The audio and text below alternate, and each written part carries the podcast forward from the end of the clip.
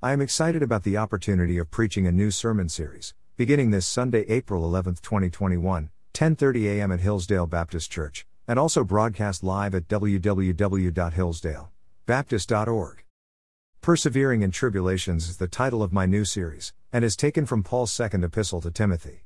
Written during his second imprisonment in Rome, the letter was not only the apostle's last will and testament, but also a letter of exhortation to a young man Paul described as his dearly beloved son, 2 Timothy 1 2.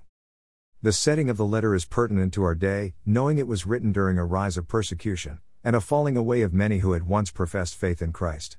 You will notice an earnestness in Paul's letter, as he urges Timothy to not be ashamed of the Lord, or me his prisoner, 1 8. This Sunday's sermon will consider the spiritual requisites and disciplines for ministry that Paul encouraged in Timothy. We will notice the ministry of Onesiphorus, a man who had sacrificially served Paul at a time in his life and ministry when he desperately needed a friend who would unashamedly minister him in prison. I pray this study will renew a passion for the Lord in your heart, and a revival for ministry and serving others in trying times. With the heart of a shepherd.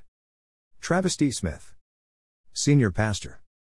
www.heartofashepherd.com https colon slash slash tv.gab.com slash channel slash heart of shepherd 1 https colon slash slash mewe.com slash p slash heart of shepherd inc